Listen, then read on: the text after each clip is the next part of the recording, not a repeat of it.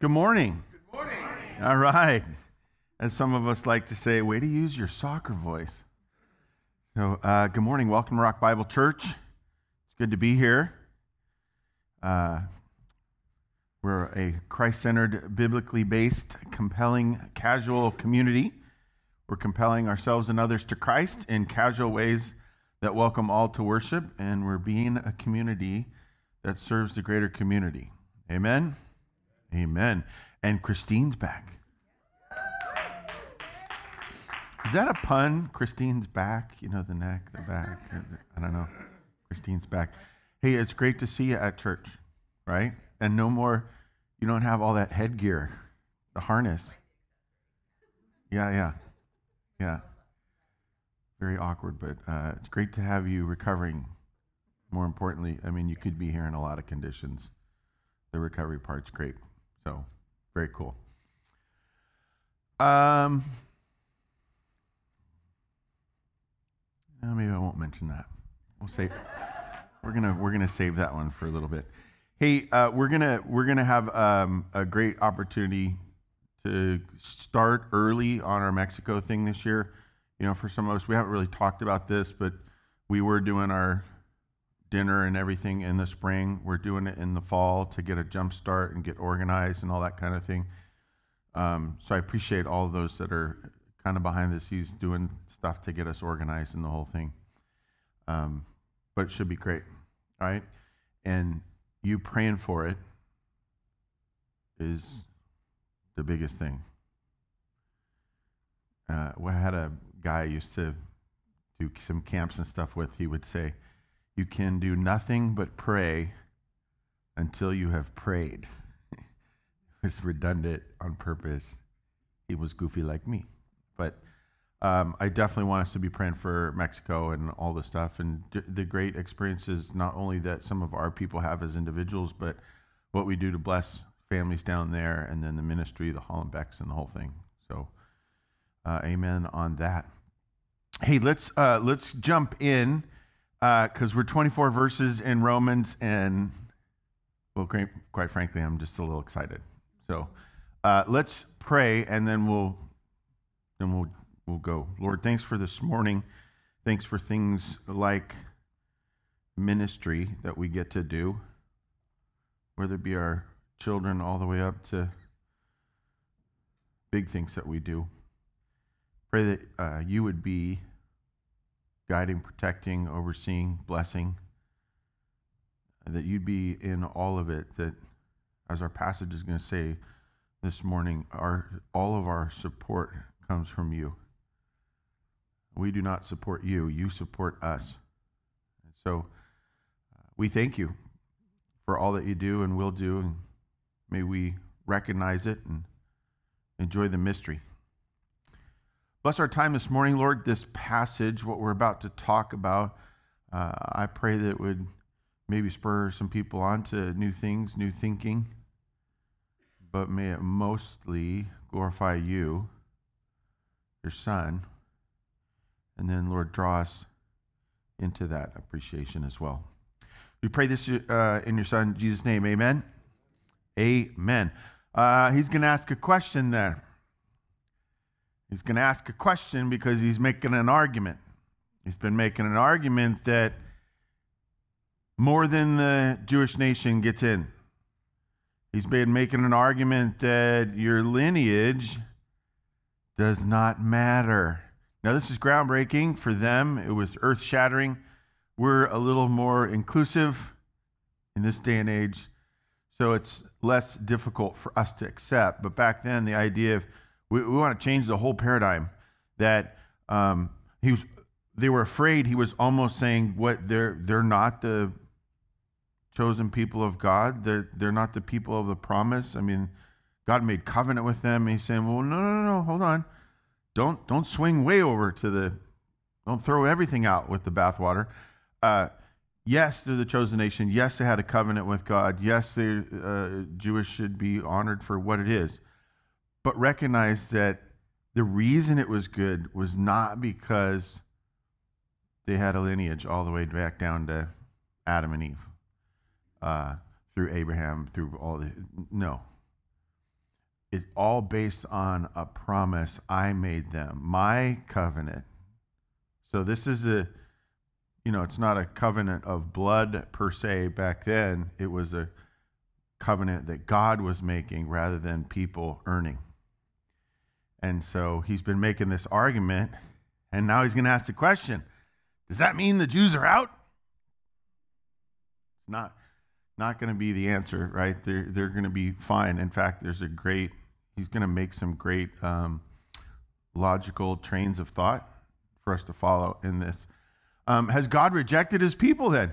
Right? Are, wait, are they not his people still? Do we get an answer here?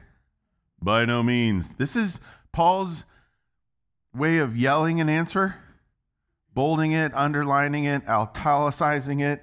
He, he wants to make sure we understand no, this is not what I'm saying. I'm saying something other, something different. He says, for example, I myself, I'm an Israelite, a descendant of Abraham, a member of the tribe of Benjamin. Those are pretty good stats, by the way. We're getting up into like Michael Jordan territory, if you want, lineage thing. and God has not rejected his people whom he foreknew. What, why does this matter? Scott, it's Sunday, it's 2022. We got all kinds of other issues and things to do. There's a game starting soon. Why, why do we need to argue about whether the Jews were uh, chosen or promised or lineage or bloodline or why, why, are we, why does any of that matter?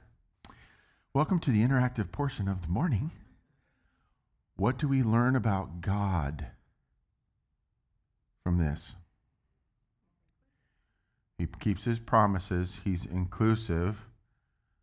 And is he trying to reject? Is he a rejecter? He just walks around, eh, eh, you're out. I, I saw that thought you just had. Cut off. No, what, what we love about this, and the reason that we study it to this day, is because we we see the nature of God in his messages. Well, I'm not Jewish and I didn't live back then, and I kind of know that He's made me a promise, and I, I do feel like I have salvation. Great. Let's find out what God's like for your ongoing experience. We can't change any of this, but we get to decide today and tomorrow who we're going to be, how we're going to act, what we're going to put our time towards right? We, is there hope for this world? You know, people answer that question very differently. If you have this God, there's hope for the world. Newsflash you have this God. but we got to read about him and learn about him, okay? Um, so uh, God has not rejected the people whom he foreknew. He foreknew them. Oh, that sounds, I don't know. I don't He foreknew me? Is that all one word? One word? Foreknew me? Um, what is this telling us? He foreknew us, foreknew them. See, has he got superpowers? Right? I I prefer my Jesus with a cape on right? He's a superhero.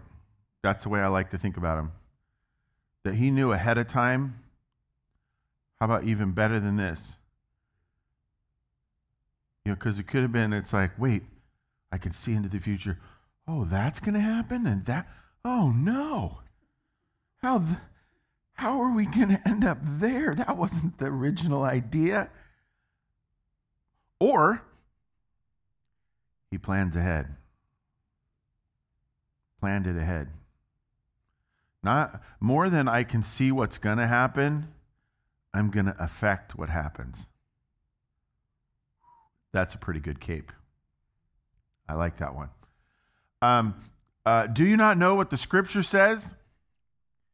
Okay, there's two more words to finish the clause of this passage, but I want to stop here and do a commercial. Okay, because we're not going to do the of Elijah. I want us to repeat this, okay? Ready? We're going to all say it together out loud. This means you're using your voice. It is another interactive portion of the morning. We're going to all read it together. Ready? One, two, three. Do you not know? Stop. Oh, brilliant. Not a single of in there. Why am I emphasizing this? What does Paul think the key to unlocking the mystery is? Knowing Scripture? There's other places where people come up to Jesus and they're like, hey, and he's like, how do the Scriptures read to you? What's the implication? What's one of the best activities for us? Hey, how great would that be?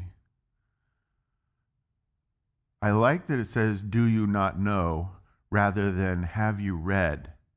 There's a lot of stuff I've read that I don't really know.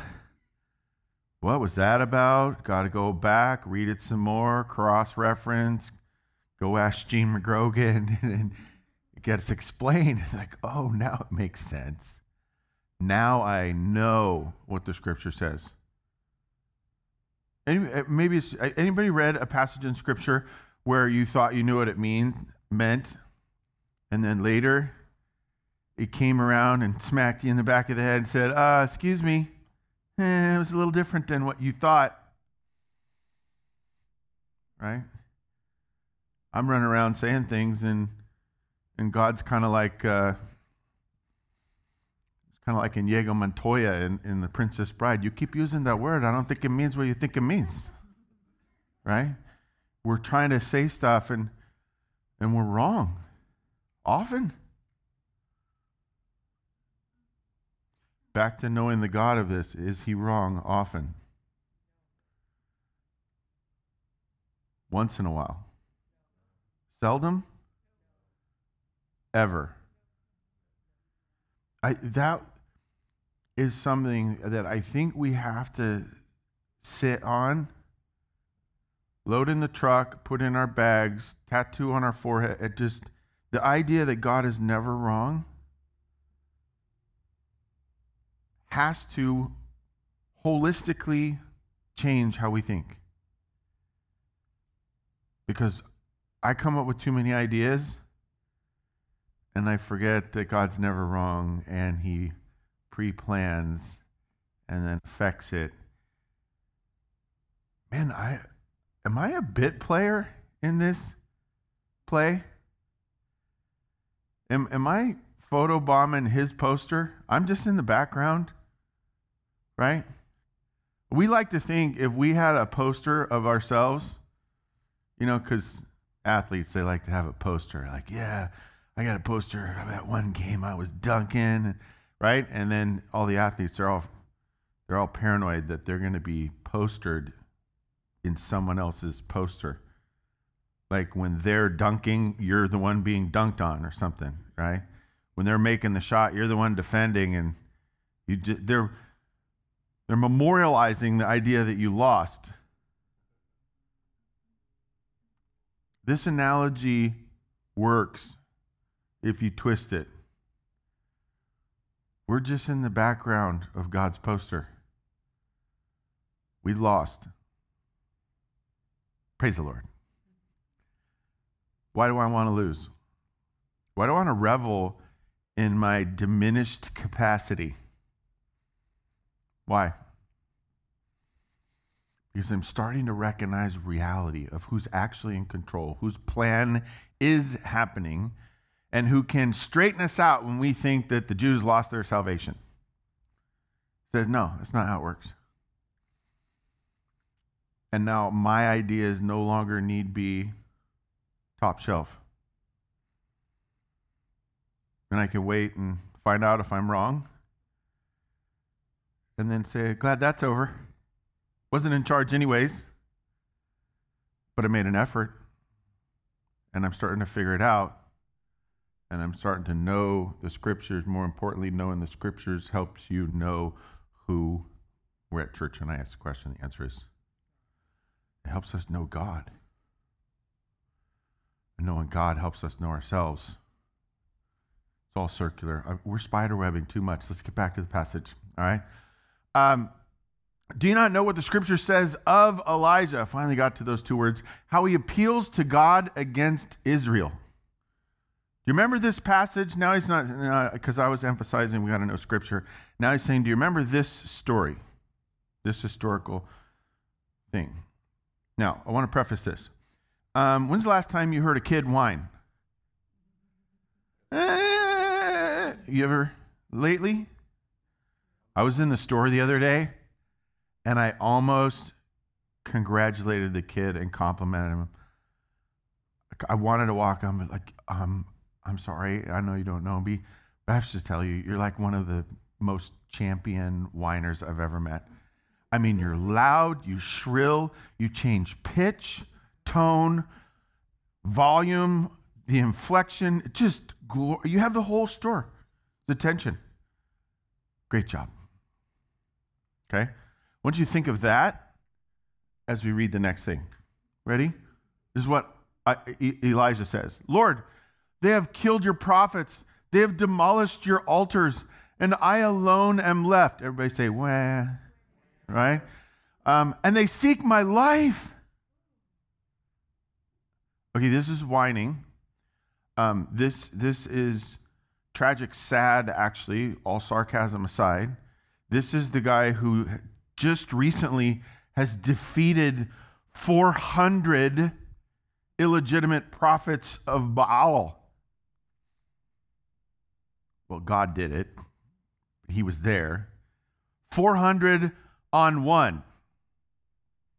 As my dad used to say, yeah, it was a fair fight. Right?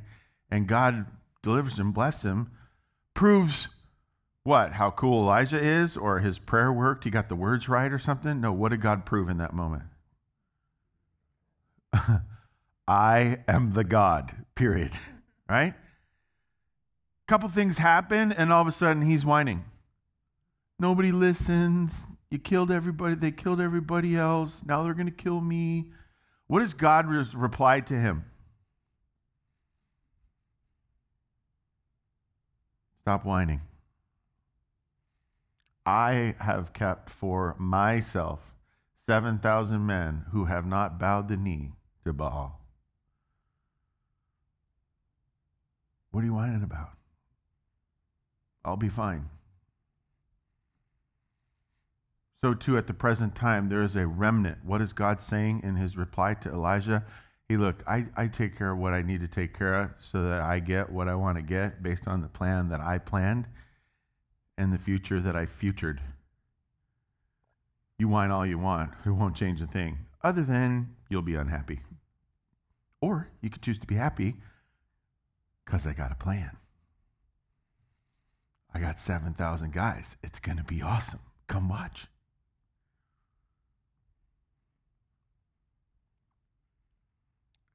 And then here in verse 5, it says, So too at this present time,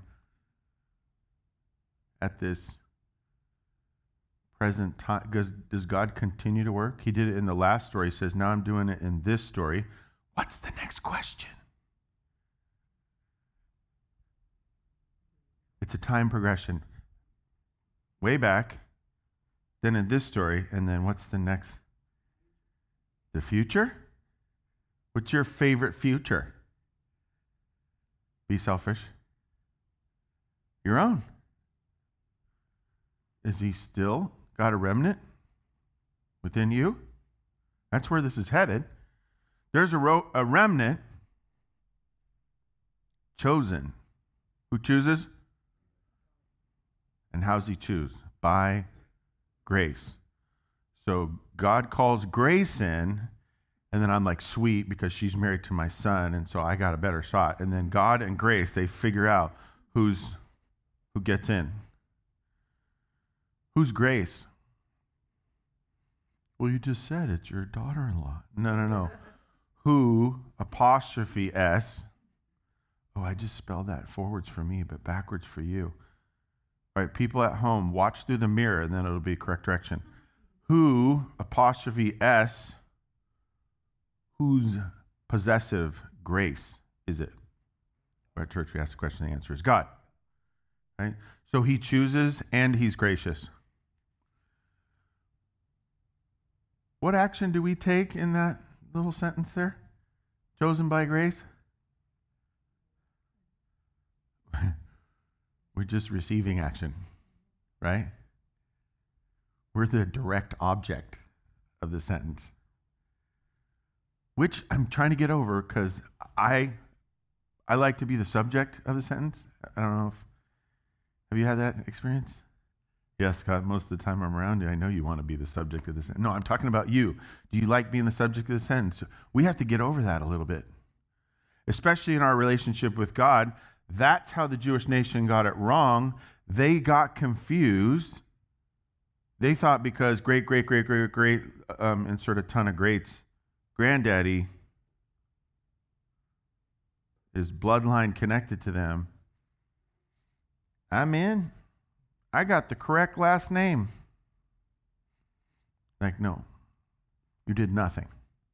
Grandpa did nothing.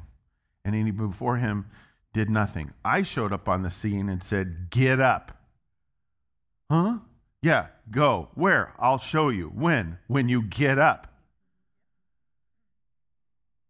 I like when the instructions are simple. Uh, get out your outlines. It says Romans chapter 11, verses 1 through 24, and then what's it say right below it? Chosen by grace. It's the theme, kind of what's going on here. Uh, verse 6 But if it is by grace, wait, if that's true, Paul, is it no longer on the basis of works?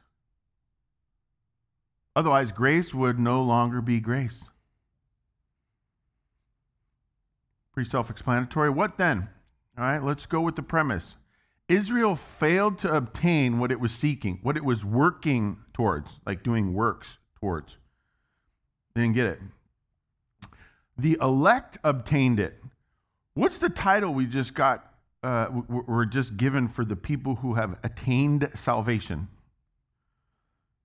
They're called the elect. In theology, we call this election. I like to make the words bigger in theology, just to confuse people on purpose. It's how we retain power as leaders.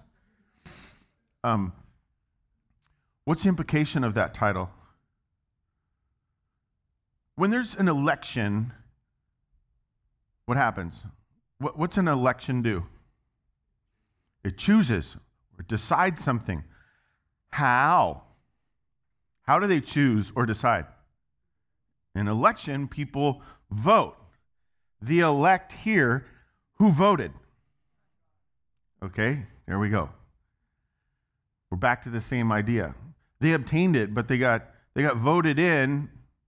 They actually had no power to vote for themselves. But God says, "Yeah, I like you. I want you." Do you hear that voice personally for you in your life from God? That He likes you, wants you. And you probably heard it a bunch of times that God loves you. It starts to lose its meaning when we hear it too often. I like when a pastor told me, Yeah, you know, He likes you too. Like, wait a minute. No, I, I know He loves me. I'm not sure He likes me. right? Um, yeah, get over yourself on that one. He likes you, He wants you. Right? Um, the elect obtained it, but the rest, what about the ones that weren't voted for? Were hardened. Ooh. Is that a decision they make? If you are hardened, like when steel is hardened, does the steel harden itself? No, it's hardened by, starts with F, rhymes with wire. Fire. And a severe pounding from another really heavy piece of metal, right? You get it gets hardened from the outside. Are you telling me that God votes for those that are elect and obtain salvation and he also hardens some people? Wait, please tell me there's no examples of that in scripture. Okay, well, we can just throw out the book of Exodus or we can see how God hardened Pharaoh's heart. That's the actual phrase that's used several times so that he wouldn't let the people go. Right? Let my people go, right? Why? Why would God harden? That sounds dark. I skip dark shows. Like, I don't, the horror flicks and the stuff, the guy running around with a knife and jumping out behind from stuff, and everybody dies. Except at the end, the one little lady, she somehow figures out how to kill the monster that the big, huge guys through the whole movie couldn't do. I avoid that. I don't like dark. I want to walk out of my movies happy. Why would he harden?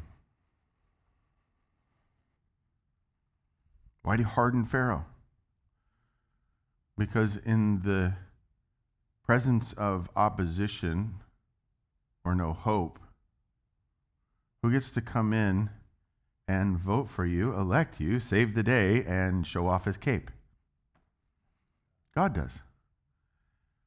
He wanted to make sure that the Israelites and the Egyptians all understood that God and Pharaoh were having a contest. The score was 100 to 0. More like 10 to 0. God wins, right? Um, will God do anything to get your attention? Give him your attention early. Avoid some of his more extreme attention getting techniques. Uh, they hurt. As it is written, God gave them a spirit of stupor. You know any words that sound like stupor? God gave them that. Eyes that would not see, ears that would not hear, down to this very day. Oh no, I don't like the follow up question. Did it end that day, or does, it, does he continue to do those kind of things? Right? Ask Job. And David says, let their table become a snare and a trap, a stumbling block and a retribution for them. Let their eyes be darkened so that they cannot see and bend their backs until they're uncomfortable for a little while. No, forever. Whoa. People that choose other than God or turn from Him or are disgusted by him or frustrated with him or want to fight with him, uh, question him out of um, defiance rather than question him out of inquiry, well, he'll honor your decision. It's rough. So I ask, did they stumble in order that they might fall? Did God make them stumble so that they would fall? Now, the second part of that clause really qualifies the whole sentence. We've already determined does God cause people to stumble? Make it so they can't see with their eyes and ear with their ears. I mean, we've got a bunch of verses. We talked about Pharaoh, there's Job, there's some other really difficult passages too. Um, so, does God cause difficult things? Regularly. He's trying to get our attention, prove things, do whatever it takes to get that. Is the purpose so that people might fall, like complete stumble. Yeah, but at least I didn't go down. Bam! I would act it out, but I would probably hurt myself. Okay, and it would go contrary to the point of the sentence. God caused us to stumble? Yeah, why? So you'll see, oh, there's something down there. Maybe I should have been paying attention. Yeah, Scott, I wanted you to see that. Now, he doesn't need you to fall all the way to the ground and crush yourself just so you can see the thing. He just wants to do enough to get your attention. We don't have a God that wants people to fall. He wants them to be redeemed, fixed, healed, healthy, dare I say, prosperous. No, because some people go prosperity gospel on that. Okay, well, then let's use a better word. Starts with B rhymes with rest. Blessed. He wants us to be blessed. So did they do that? And and remember I said when he yell when he wants to really yell and answer at you? He says, by no means. Is he saying that God doesn't make people stumble? No, he's making the argument that God makes people stumble, but he also protects them in their stumbling from the big fall, right? By no means, rather, through their trespass, salvation has come to the Gentiles. You know, when the, when the Jews fail to recognize what God's doing, everybody around starts questioning wait, I thought they were the chosen people? Chosen by grace? everybody has to start thinking about it again. What does that actually mean? And so it gets the Gentiles' attention. So as to make Israel jealous. We read that last uh, chapter, chapter 10. I will make you jealous of a, no, a nation, but a, a no nation. They're not even a nation, and I'm going to make you jealous of them, right? Now, if their trespass means riches for the world, and if their failure means riches for the Gentiles, how much more will their full inclusion mean? Without getting too heavy into this, what he's saying is the Jews have still have an opportunity at full inclusion. Some of you who like the dark shows that I avoid, you're like, darn, I wanted to see him go down. Some of us who like the happy Disney endings, think, oh, there's still a chance. Somebody's going to come in and save the day. But wait, now we got more. We got the Gentiles too. By the way, if you have the Jews and the Gentiles, who do you have? You have everyone, right? You've covered both categories uh, in existence. Now, I'm speaking to you, Gentiles. Inasmuch as I am apostle of the Gentiles, I magnify my ministry in order somehow to make my fellow Jews jealous and thus save them. What I leave out? That's rough. You, you heard uh, there's kind of a little bit of a movement. Some some popular guys would say theologians, but the next thing I'm going to say would kind of disqualify the theologian. But they're they're popular church guys and maybe write books or have had big churches in the past say that, oh no, everybody gets in. They're starting to there's a few people that are starting to say uh, they're not really sure that damnation is real, that hell is real. It's figurative, and it was always meant figurative. Bye. Good luck. Here's Paul saying only some get full inclusion, right? 15. For if their rejection means the reconciliation of the world, what will their acceptance mean but life from the dead? If their stumbling brought reconciliation to the Gentiles, it got their attention and draw them in, and now we all ha- we all have a chance, and some of us will experience it. He's saying how much more when we draw some of those Jews back into salvation. Now it's just a bigger party, more excitement. We're bringing life from death. If the dough offered as first fruits is holy, right? When you bring your offering to um, the temple, you bring the first of what you have the firstborn male goat or whatever, the first of the turtle doves, or if it's a grain offering, you know, the first little bit of that. Here, if you made dough and brought the first fruits of your dough, that would be considered holy, but so is the whole lump then. Is it different? Is the first part of the dough different than the no, it's all you mix it all together, it's all the same. Just the first part's the part you offer to God. But the rest of it's still holy. Still dough. And if the root is holy, so are the branches. And now we're going to go into a big tree analogy. I'm going to fly through this one, okay? But if some of the branches were broken off, right? You had a you have a holy tree because the roots are holy and so the the whole thing. Now, you got some branches that are holy. And if some of those were broken off, and you, although a wild olive shoot, got a room full of wild, wild olive shoots. Okay? So I'm going to be referring to people that way for the next week or two, just for fun. Hey, well, what do you do? I'm a wild olive shoot. Right? They'll just walk the other direction. Um, if you were grafted in among the others and now share in the nourishing root of the olive tree, like where the branch fell off, you got grafted in. Now you're in this holy experience. Verse 18 do not think, or excuse me, do not be arrogant toward the branches. the ones that got broken off. If you are, remember, it's not you who support the root, but the root that supports you. Uh, the role of root in this analogy will be played by God, okay? God's the one that makes you holy, right? Then you will say, branches were broken off so that I might be grafted in. And that's true. They were broken off because of their what? That's how we get broken off when we lack faith. But you stand fast through through faith. Do you believe? Do you act like it? Do you think like it? Do you treat people the same? So do not become proud.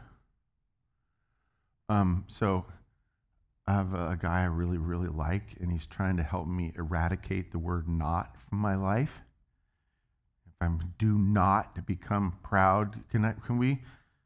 He would say, greenwash it and say it in positive terms. If you do not want to be proud, well, then tell me what your replacement behavior is. What do you want to be? Three of you, let's say it again. Starts with H, rhymes with bumble. One, two, three. We want to be humble. So be humble and fear. Wait, what are we to be afraid of? I thought we had this God of uh, inclusion, even full inclusion. After you've been broken off and dropped, and you can make bad decisions, but you could still come back and He's not trying to make us fall, just stumble. That's all good news. What's there to fear? Remember that some word I emphasized earlier? And the unbelief statement there? Do you have a choice? Wait, I thought everything was elect, planned ahead, and he's going to affect the ending. I thought he, he's in control of all things. He's sovereign, yes. And he's in control of letting you have free will too at the same time. How's that work? No idea. Love the mystery. Uh, so do not become proud, but fear. Verse 21 For if God did not spare the natural branches, neither will he spare you. Bwomp, bwomp, bwomp. Note Verse 22. Then, note then, the kindness and the severity of God. Is, is he implying that God has both? He can be safe and dangerous? Huh. Severity to, toward those who have fallen. I thought he said he didn't make people stumble so that they fall. Where'd the fallen people come from? They fell on their own. They turned from God. They said, I don't want to go to church on Sunday morning at 9 o'clock. It's too early. I'll watch it later during the week. Whatever. I went twice this month. I gave last month. There's a couple families that'll do that serving stuff. I don't need to volunteer. No, we start choosing a way, it gets easier and easier. It becomes addictive. Right? Do any of you have addictive behaviors? Don't answer that question. It's our nature to be addictive, by the way. That's a discussion for another time. Um, God's severity toward those who have fallen, but, or and also, with more emphasis, God's kindness to you, provided you continue in his kindness. Wait, provided I got one clause and another clause, and they're combined by a provided. That sounds very similar to this concept in my English classes a conditional phrase. If you come to the game, then you get a snow cone. Shout out to one of my favorite comedians, Brian Regan. Okay, we won't do the whole bit there, but that's conditional, right? You can't get a snow cone if you don't come to the game. The implication that you play the game, and at the end of the game, you get a, a snow cone. You should listen to his first comedy act ever. It's from 20 years ago. It's hilarious about little kids playing baseball. Um, but if this is a conditional phrase, does that mean God's love is conditional? Because I heard he unconditionally loves us. Now, there's times when I would say, yes, he does conditionally love you, but then you have to explain it a lot. So let's say it this way He unconditionally loves you and conditionally consequences you.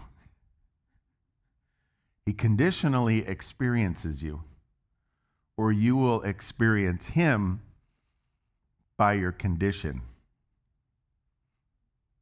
How do you choose? Right? Provided you continue in his kindness. Otherwise, you two will be cut off.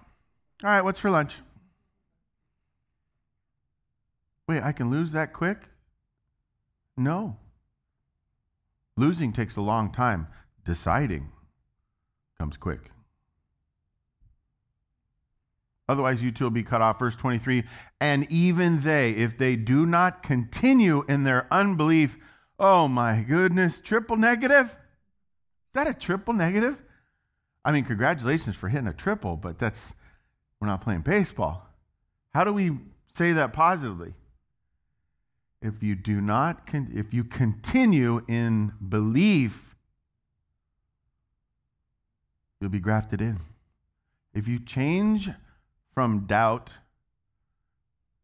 self serving, do your own thing, tossing God's book out and his people with him, and the conscience of the Holy Spirit, then you're lost. But if you turn on all that stuff, you could be grafted back in. For God has the power to graft them in. This is a great word. I want you to just feel the sound of this word again. Does God repetitively draw you back in? Is, is that the kind of God He is? Absolutely. Are, do you, does anybody feel like we're still talking about the Jews? Or do you know that we're starting to talk about us?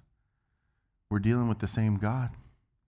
This is great news. Verse 24, close it out. For if you were cut from what is by nature a wild olive tree, I'm a wild olive branch. Shoot, sorry. We can't say shoot, Doug. It's politically incorrect.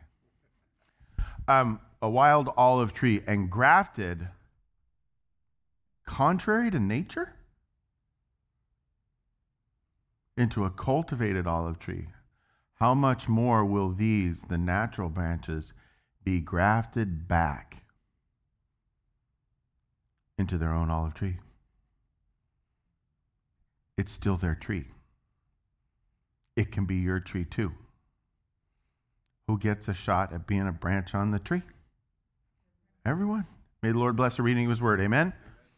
All right, let's uh, let's pull a couple things from this, and I'm going to avoid the tree analogy in our fill-ins today, and I'm going to avoid most of the Jewish versus Gentile stuff. I just want to talk about us because I have to have practical application or some ideological things to take from it to go out of here, or I feel like I wasted my time. All right? So let's do this. First of all, it's chosen by grace. And there's our verse, verse 5. I think one of the things we have to uh, remember first off is that wild, gracious acceptance. What's, what's wild, gracious acceptance? God, does, it says, graciously accept us or brings us back in, right? Chosen by, what was the word? There it is, chosen by grace. So that grace is what accepts us back in. Remember, I made a big deal. He voted for you, and you were became elect, and now he's planning for you and affecting the end and control of all things. Isn't that wild? Wild, gracious acceptance. Somebody, and I don't know who it is, but somebody just now said, That's awesome. Was somewhere over here. I, I just did the whole room. It was somewhere over here. I can't hear you people online. Love you, but I can't hear you. Um, this wild, gracious acceptance, it goes both ways. What if you tried to reciprocate? Um, what does that mean? Like reciprocate? Re- Am I recycling something? Am I twisting a lot, turning it a lot? Yeah, what if you turned it back and did it back towards Him? What if you tried to wildly, graciously accept Him at the level that He wildly, graciously accepts you? Because I just read 24 verses about how He uh, has Jews and He has Gentiles, and they all can make bad decisions, but He wants to save some of them, and so He's taking anybody who He can get, and He'll go to any length, even causing them to stumble. What if Now, this is going to sound a little heretical. What if you decided that no matter how many times God made bad decisions that you didn't like, that's heresy, um, that you'd keep bringing him back in and you would chase after him as much as possible and you'd do whatever you could to get his attention? Like, there's so many heretical statements in there, as if he couldn't see something. I, mean, he, I just it's, it's an analogy, right? Just go with it. What's the point? What if you made an effort back towards God as intense as you could, recognizing the intensity of God coming at you? I can only say I think it works from my own personal experience. And I think God has a great sense of humor in my life. Most people call it jinxing. Like you say something and you claim it and then you just jinxed yourself. I don't believe in that part of jinxing. I believe that I, if I brag on certain things, he could take them away. If I criticize certain things, he can make it happen to me. I think it's his great sense of humor in teaching me how to know the scriptures and therefore know God and stop promoting self. So I want to say this carefully, but in the times that I have tried very hard to follow God, God has graciously given me things above and beyond better than I could have imagined. What makes your week? Like what like a good week for you includes what? I mean, at the beginning you start with blah blah blah, or at the end you finish with ha ha, or three times a week you get to what da da. I'll tell you this, just for me, the per- I get to stand here twice a week on Sundays. And I'm pretty sure Wednesday mornings at six, but nobody really knows what happens then with the men, right? Shameless commercial, men's ministry, 6 a.m. right here. Okay? That makes my week. I'd have been happy with one service a week. God said, eh, let's give you two. How'd that happen? He just grabbed me and, and plucked me off the playground and said, Here. No, it took forever. How many choices? How many decisions? How many years? How many seminary classes? What are you willing to do effort wise, time investment, financial, opportunity cost to pursue God and watch this in ways He's designed you to enjoy so that you will enjoy it. It'll be wild, gracious acceptance that goes both ways. You can look uh, more at beyond five. You could look at 15 to look at that. Um, secondly, cultivating his grace. Wait, cultivating grace? You have grace has to be cultivated? I thought it was just grace that he gives you. Why would I say cultivating grace? Well, partly because they did a tree analogy and trees grow over time, right? And to be grafted back in, it's not like the moment you stick it on a tree, all of a sudden it's stuck. It takes a while. You got to tie it up and put supporting pieces of wood or something to hold it together. And then over time, it gets to bear fruit. How, how much fruit does it bear the first time it starts to bear fruit once it's grafted in? Barely? Yeah, 20 years later, what's it doing? It's dropping apples all over your yard so fast you can't get them out of there. You're making apple pies and doing stuff and ever, and you're throwing cans of apples away. It's my last house. Grace has to be cultivated. You enjoying his grace and watching how he leads you and what he's blessed you with, learning to appreciate it, value it for what he intends rather than trying to use it for what you want. Th- these are all learned behaviors. And it takes time. Cultivating his grace is contrary to what? Somebody said it. Starts with N, kind of rhymes with mature. Nature. It's contrary to nature.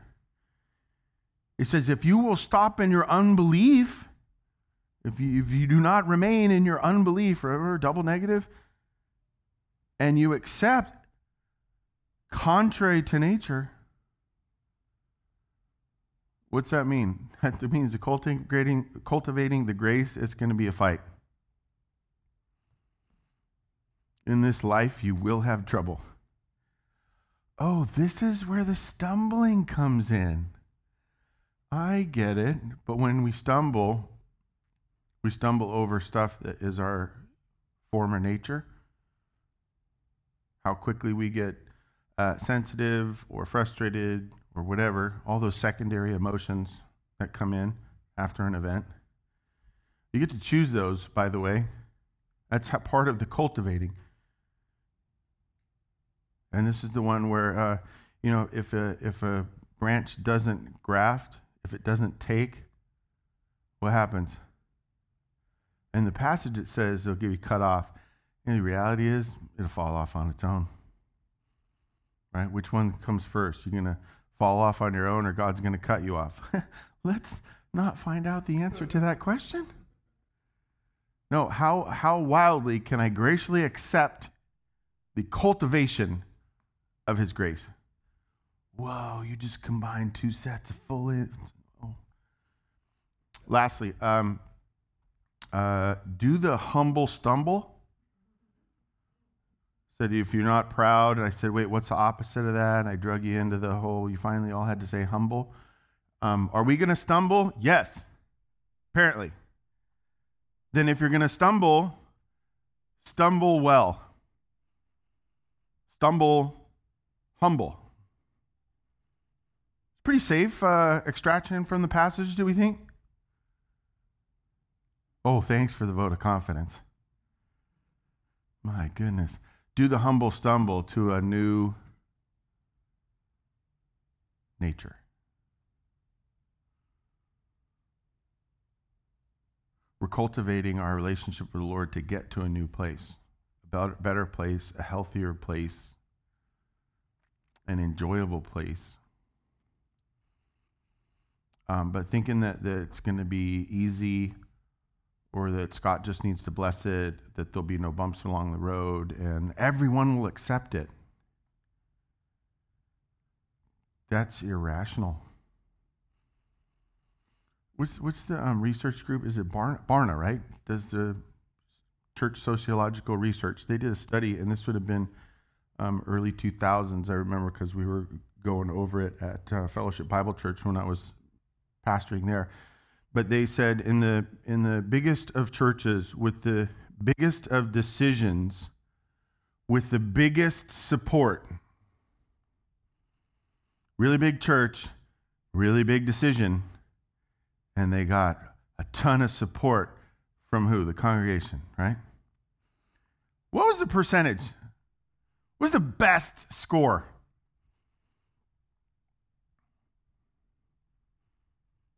Come on, people, let's guess. 25% acceptance? Oh no, this was a good decision that people accepted, right? 50%? 100%. If you've ever known a human, you know that 100% never happens, right? 73. Less than three quarters of the people are going to agree with great decisions that were successful and pushed churches forward that they thought were going to go well and did.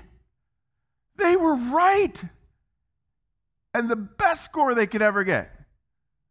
was 27 out of 100 people said, eh. Now, there's bad news in that. No matter what decision you make, at least 27% of the people will disagree. Welcome to opposition. At Rock Bible Church, it's closer to 49%. We have the rule of 51, indoctrinated by Gino Cunningham. We just have to get to 51% belief that this is what God wants us to do, and then we just got to try it and we'll see what happens. You've got to get to a place where you're willing to take the stumbles, the bumps, the hits, fight your own nature. You're fighting the nature of other people as well to do the things that God's called us to do because His plan works. And for those who have faith in it and accept His grace and cultivate it to the best of their ability, it gets wild. I, I keep, I've been studying this for decades. I can't find the passage where it says neat and easy. I just want neat and easy. No, it doesn't happen. Verse 11 talks about the stumbling, by the way. Um, forgot to drop that on the outline, so that's your first service extra. Uh, where's this hit you? What do you need to stumble through? Uh, what do you need to trust Him for? How do you keep going? Because really, this is, goes beyond salvation. Now it gets into the daily. How do we walk in it? Your mission, should you choose to accept it, figure out your walk. Where can you get a little more wild in your acceptance? What have you been neglecting that you could be cultivating? This applies to nobody here because you're at church. But there's a member of the extended Berglund family who is not attending church. And they have come up with excuses.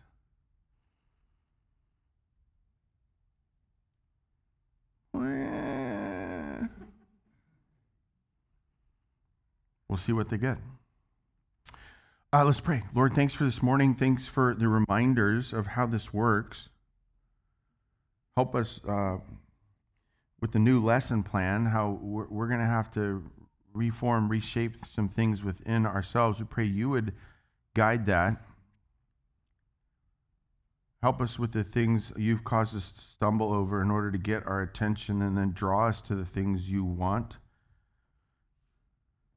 Things that probably are actually a blessing to us, regardless of the investment or time that it's going to take.